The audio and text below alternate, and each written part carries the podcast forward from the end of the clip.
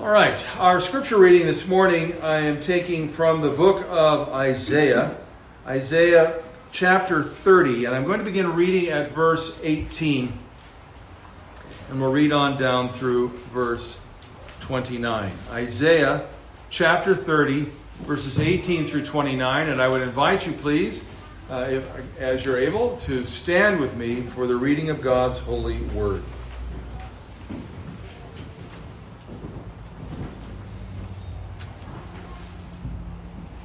Therefore, Yahweh waits to be gracious to you, and therefore he exalts himself to show mercy to you. For Yahweh is a God of justice. Blessed are all those who wait for him. For a people shall dwell in Zion, in Jerusalem. You shall weep no more. He will surely be gracious to you at the sound of your cry. As soon as he hears it, he answers you. And though the Lord give you the bread of adversity and the water of affliction, yet your teacher will not hide himself anymore, but your eyes shall see your teacher, and your ears shall hear a word behind you saying, This is the way, walk in it, when you turn to the right or when you turn to the left. Then you will defile your carved idols overlaid with silver and your gold plated metal images. You will scatter them as unclean things. You will say to them, Be gone. And he will give rain for the seed with which you sow the ground, and bread, the produce of the ground, which will be rich and plenteous. And that day your livestock will graze in large pastures, and the oxen and the donkeys that work the ground will eat seasoned fodder, which has been winnowed with shovel and fork. And on every lofty mountain and every high hill there will be brooks running with water.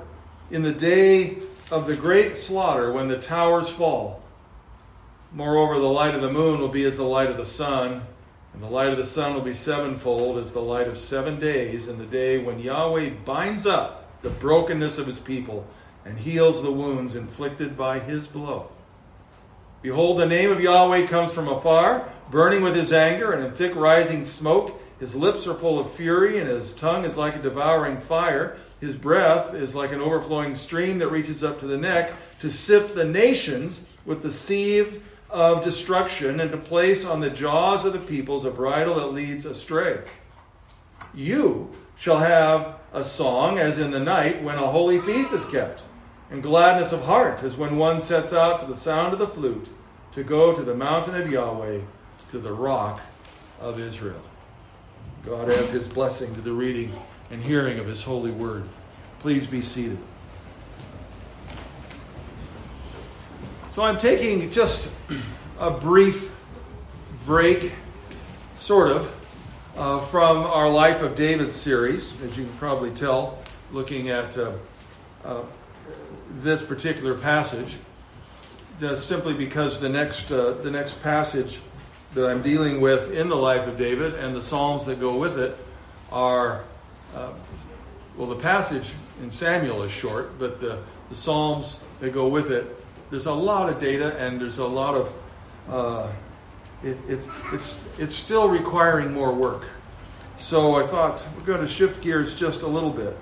And yet, there is something here that will help to prepare our hearts and minds to return back to looking at the life of David.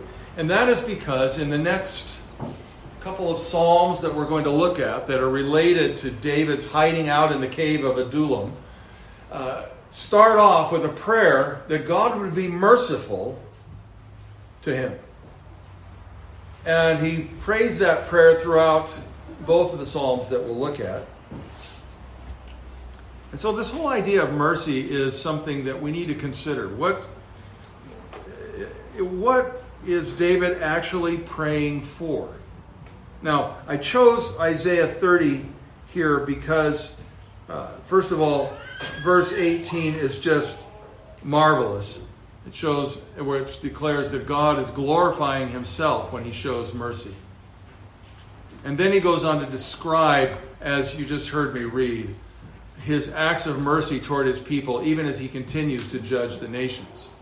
But it's interesting to note that this passage that I just read, if I'd have started at the beginning of the chapter,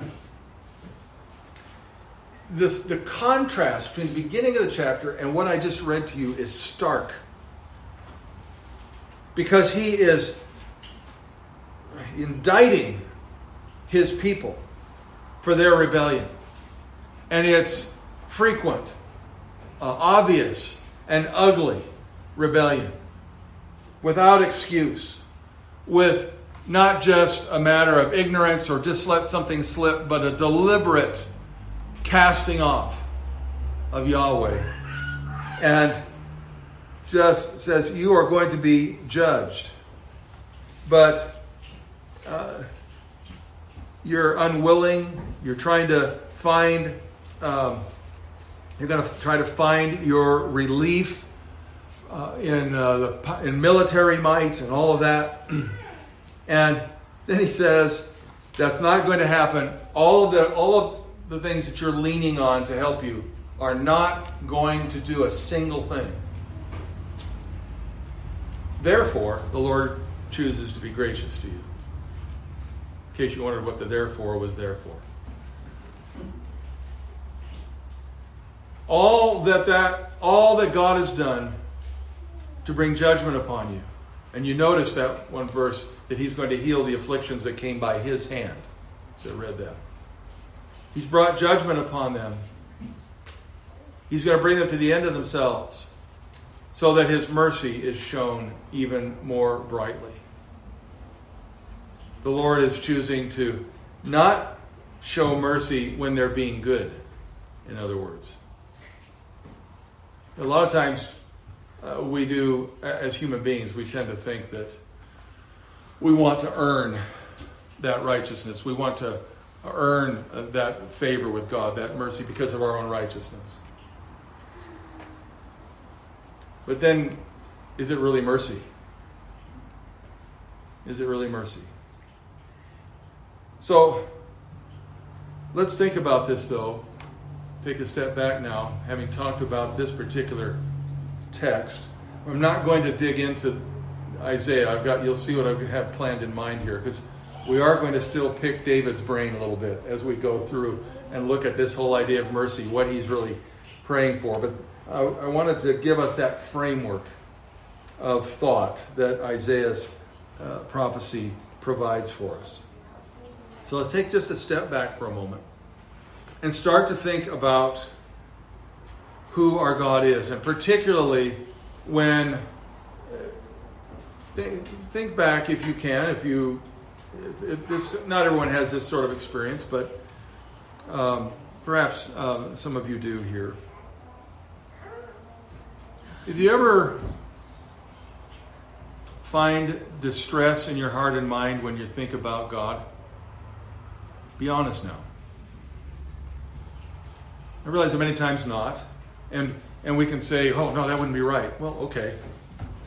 But it doesn't change the fact that sometimes when we think about the Lord, it can bring, it can trouble our hearts and minds because of the disconnect in our understanding of what's happening in our lives and who we know Him to be and what He says He's going to do and what seems like's happening or isn't happening. And we wonder where He is. And we wonder if the problems that are facing us are beyond him, or if he's forgotten about us.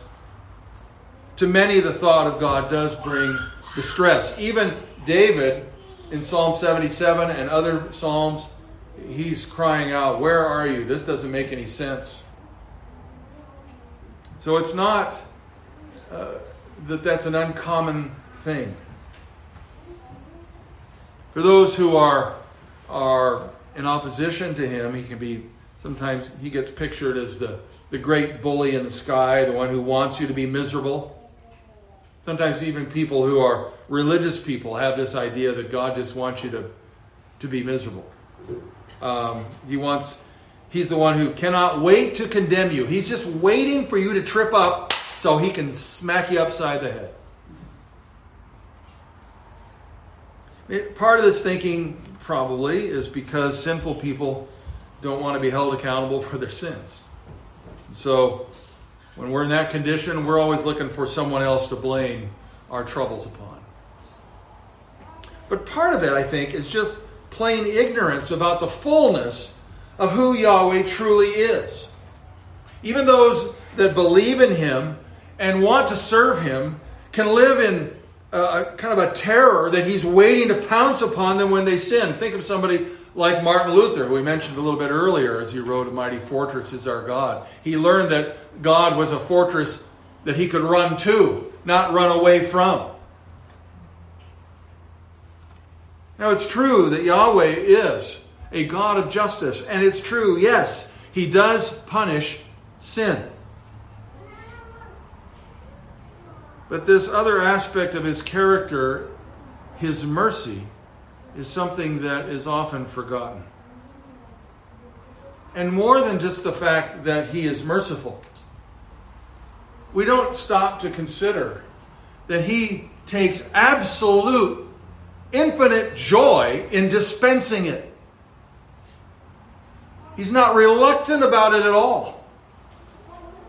As our passage here uh, in Isaiah points out, in this context of terrible rebellion, he delights to pour out blessing upon his people and show mercy to them. And indeed, it brings glory to himself. He exalts himself to show mercy to you. And we are blessed when we wait upon him. He's eager to show mercy. And he glorifies himself as he dispenses mercy and justice in perfect balance. So now, what I'd like to do is look at some passages, mostly from the Psalms, get an idea of what David was praying for, what he understood mercy to be. And as we do so, we'll get, I hope you will see, a full orbed understanding of this mercy of God. The first psalm that we'll look at is Psalm 23. I expect most everybody in here knows Psalm 23 by memory. Verse 6 reads Surely goodness and mercy shall follow me all the days of my life, and I shall dwell in the house of Yahweh forever.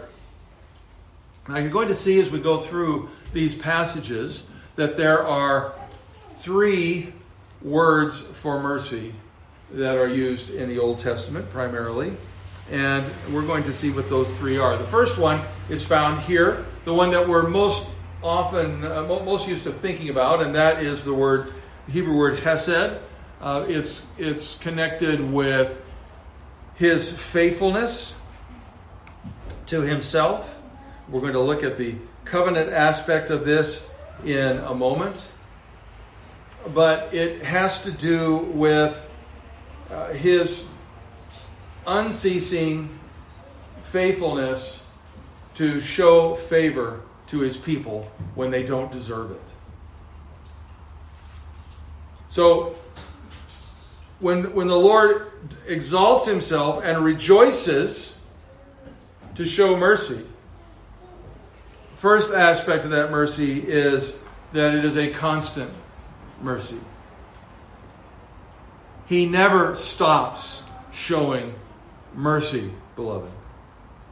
All the days of my life, and beyond the days of this life, dwelling in the house of Yahweh, the covenant God, the I am, forever. He delights to be constant in His mercy. You know, for us, we can show favor towards each other from time to time, can we not? But all too often, our version of mercy, our version of favor, tends to be a bit more conditional. Uh, we show favor, we show kindness, we show compassion, uh, and all of that as long as uh, we think the person deserves it. It's harder when they're unloving or we're unlovely and they're difficult to live with, they're difficult to be around, and still show mercy. Um, it's a bit harder, isn't it? But our God delights to show constant mercy, faithful to himself, faithful to his character. He does not fail. And along with that is the next aspect here from Psalm 25, a couple Psalms later, and verse 6 Remember your mercy, O Yahweh, and your steadfast love, for they have been from of old.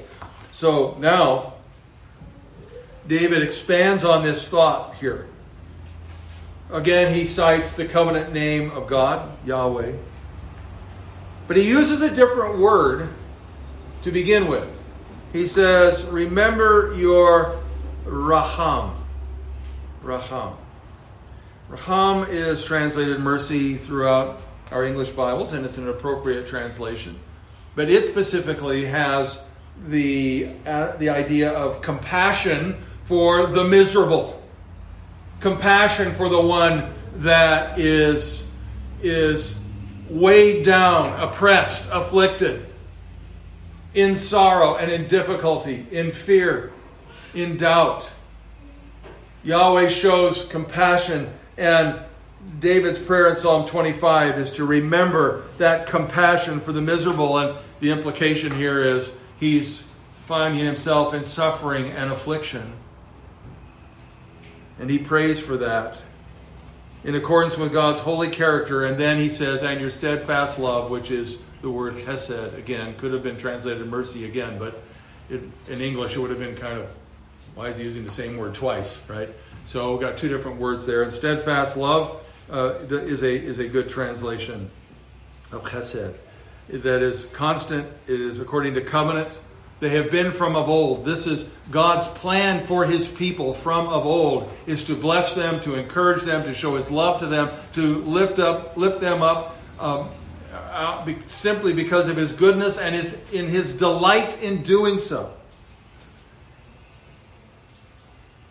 There's another passage, uh, this not in the Psalms, but this in the book of Deuteronomy. In Deuteronomy 13, we read there that none, uh, it's in the context of when you go in to conquer uh, an enemy, and you go in there and there's lots of spoils of war. And when the Lord commands that certain that, that the spoils are be de, to be devoted to Him as a sacrifice, an offering to Him, they were not to touch it, they were not to take it for themselves. And so he uses this interesting terminology uh, here at the beginning of verse 17 of Deuteronomy 13. None of the devoted things shall stick to your hand. Uh, perhaps that's where we got the uh, uh that that sticky fingers um, uh, metaphor in uh, in English. But none of the devoted things shall stick to your hand, that Yahweh may turn from the fierceness of his anger and show you now this is going to this is a little bit interesting about what David, or not David, what in this case Moses is talking about. To show you raham, to show you compassion in your misery, in your difficulties, and have compassion translates raham again. So it's to show you raham and have raham on you. There's an, an emphasis there that suggests that God really means it, but there's more to it than just the emphasis aspect of it. I'll go ahead and finish reading. Uh, have compassion on you and multiply you as he swore to your fathers. There's kind of the covenant aspect there as well. If you obey the voice of Yahweh your God, keeping all his commandments that I am commanding you today, and doing what is right in the sight of Yahweh your God. Within the covenant, which uh, Deuteronomy, of course, is a covenant text, the whole thing is a covenant God's people were to walk in obedience to Him. He's already entered into covenant. It's not about earning His favor or anything like that. It's about, I've entered into covenant with you, I've delivered you, now you need to walk in obedience to me. And if you do that, you will experience blessing. If you don't, you will experience judgment.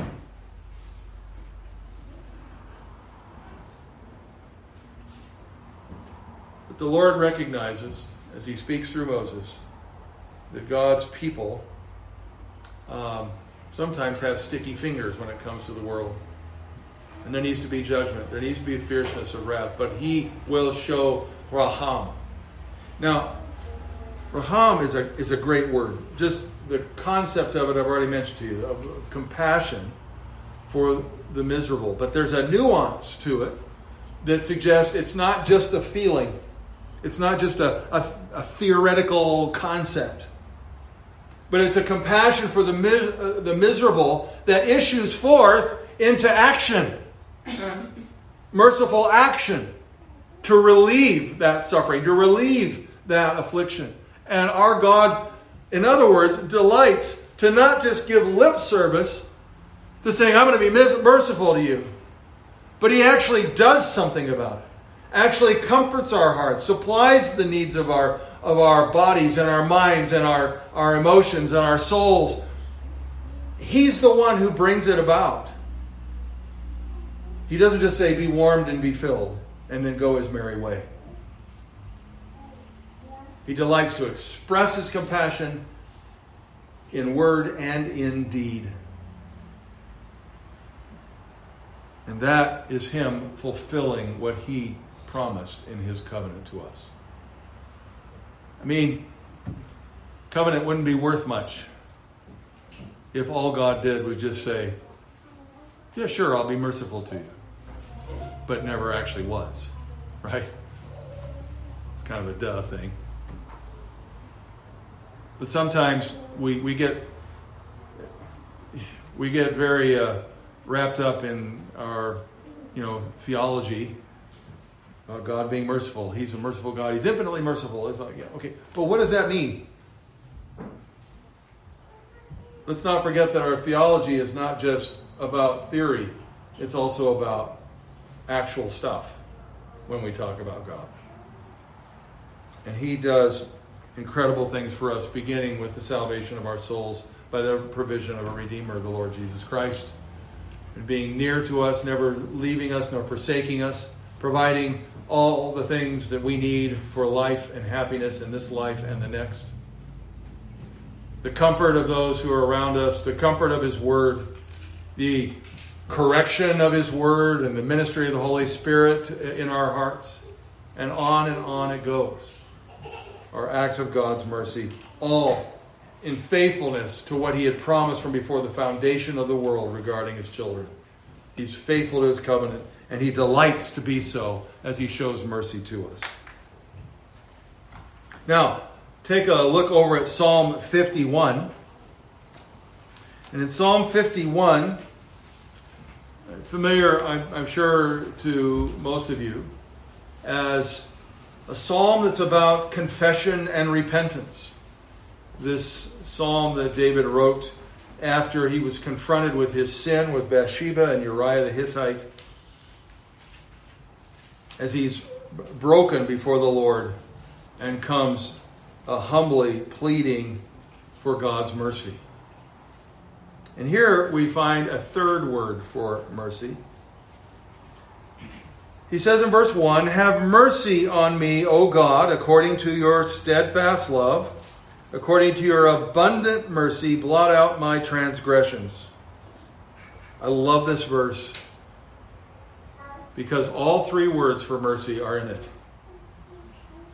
It starts off, have mercy. This one is Hanan, the third word. And Hanan has the idea of pity out of kindness, not out of a sense of looking down your nose, superiority complex kind of pity but pity upon the one who is just beyond help. Strictly out of the kindness of his heart. Pity for someone who can never repay. Pity for someone who could never earn the slightest of anything, but just out of the kindness of his heart. God delights to show mercy. And David knows that he has no legs stand upon whatsoever. He has no grounds for God's favor, no grounds for relationship, no grounds for blessing, no grounds for anything but judgment. And he cries out for pity. Out of your kindness, O God, have pity upon me. Have mercy upon me. According to your chesed your covenant love, your abiding faithfulness to yourself and to your promises, because you have, David knew that God had said, when you humble yourself and you repent, I will forgive you and restore you. He's, he's depending upon God's promises, God's covenant. According to your chesed, according to your abundant raham, your abundant compassion for the miserable, blot out my transgressions. Have pity on me out of your kindness, O God, according to your covenant faithfulness, according to your abundant compassion in my misery. Blot out my transgressions. That's the expanded version.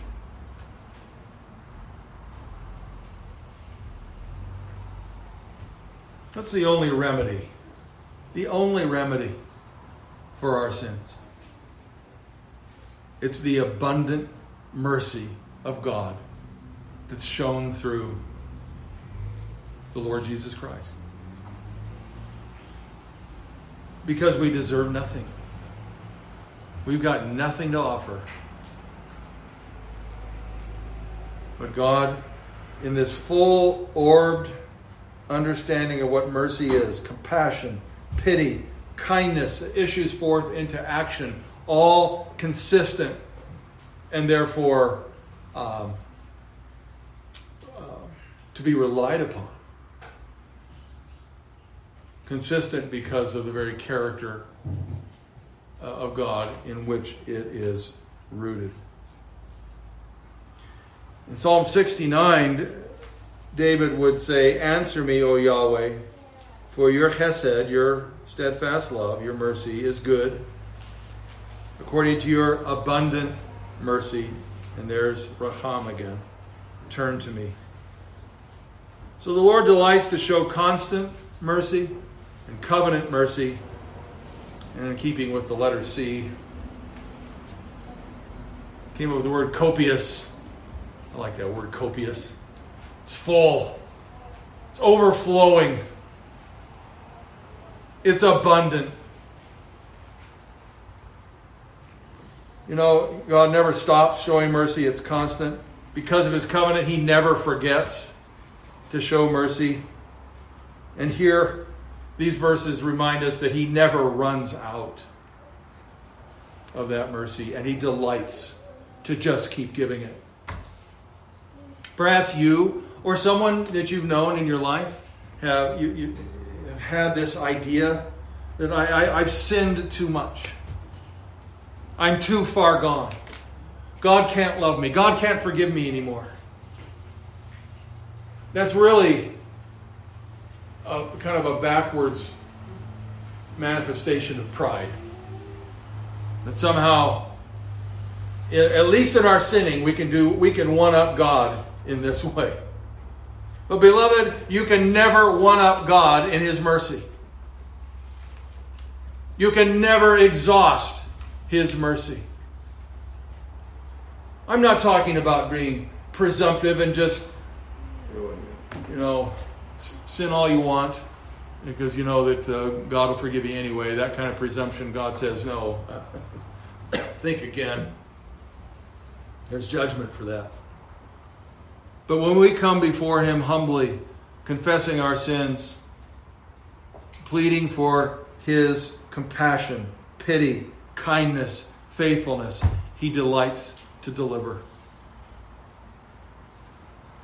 And it will never run out. Finally, Psalm 145. 145, verse 9. We read there, Yahweh is good. And that word means kind or pleasant. Yahweh is good to all, and his mercy, that's his compassion, that's Raham. His mercy is over all that he has made. I really could have gotten this point from almost almost all the other ones that had Raham in it, but uh, this one I just I wanted to cover this one as a standalone in verse uh, 140 uh, Psalm 145 9 states it so beautifully, doesn't it? Yahweh's goodness and compassion is over everything that He's made. He delights to show compassionate mercy. He never stops, He never forgets, He never runs out, He always loves. Our God delights to show us His love. He loved us, right? First before we loved him. Indeed, it had to be that way, for we were lost and dead in our sins, unable to love at all, unable to respond at all unless He quickened us and made us alive, gave us new hearts to respond to Him. And He delights to show that compassion. What an incredible picture of the mercy of God. As we get on back into David's life and try to get inside his head a little bit and understand how he's thinking as he's going through these experiences and what we can learn from that.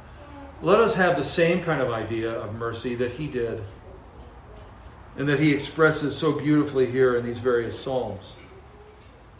Of course, we've already seen that it's not the concept of God's mercy is not just uh, settled only in the Psalms. We saw it in Isaiah, saw it in Deuteronomy. As I wrap up this morning, I want to take you to one other passage, a, a minor prophet. Uh, those of the, you that were at Family Fellowship um, uh, on Friday, we uh, looked at this particular passage in more detail in the prophet Zephaniah. Prophet Zephaniah.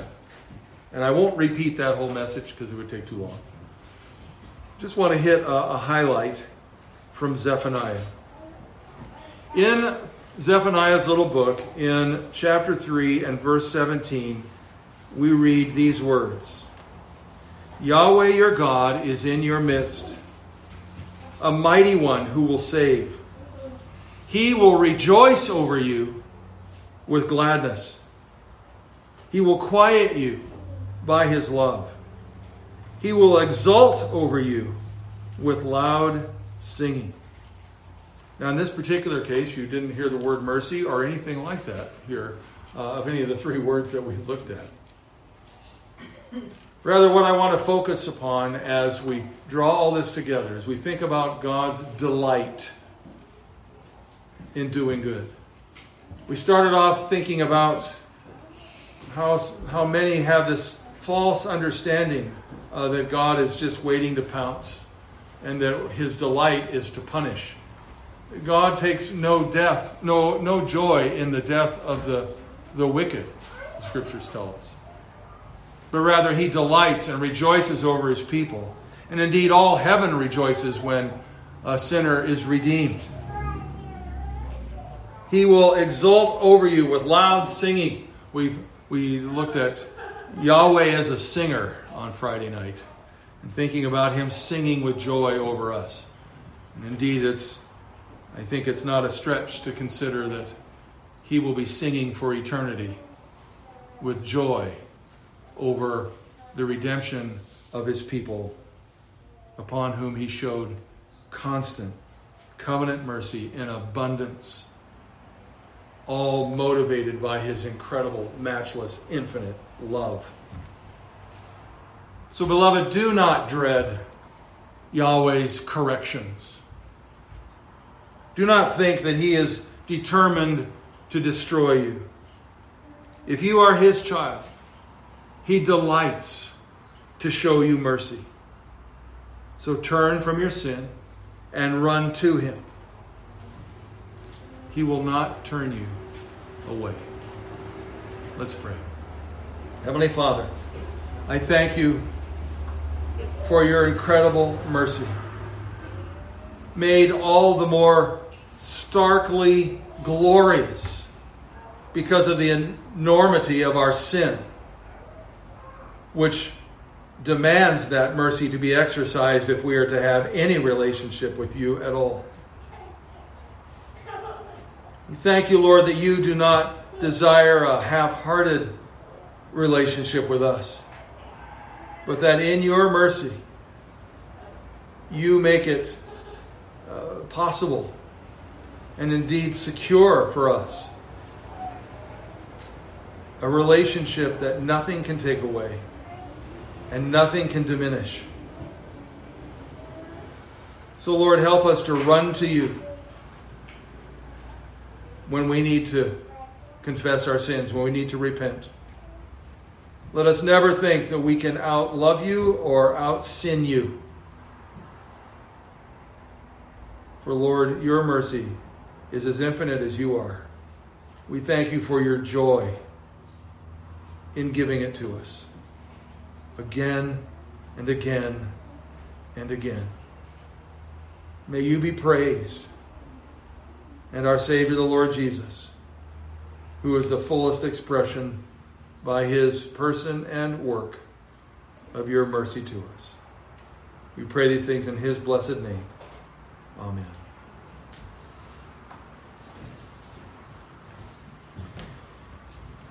As we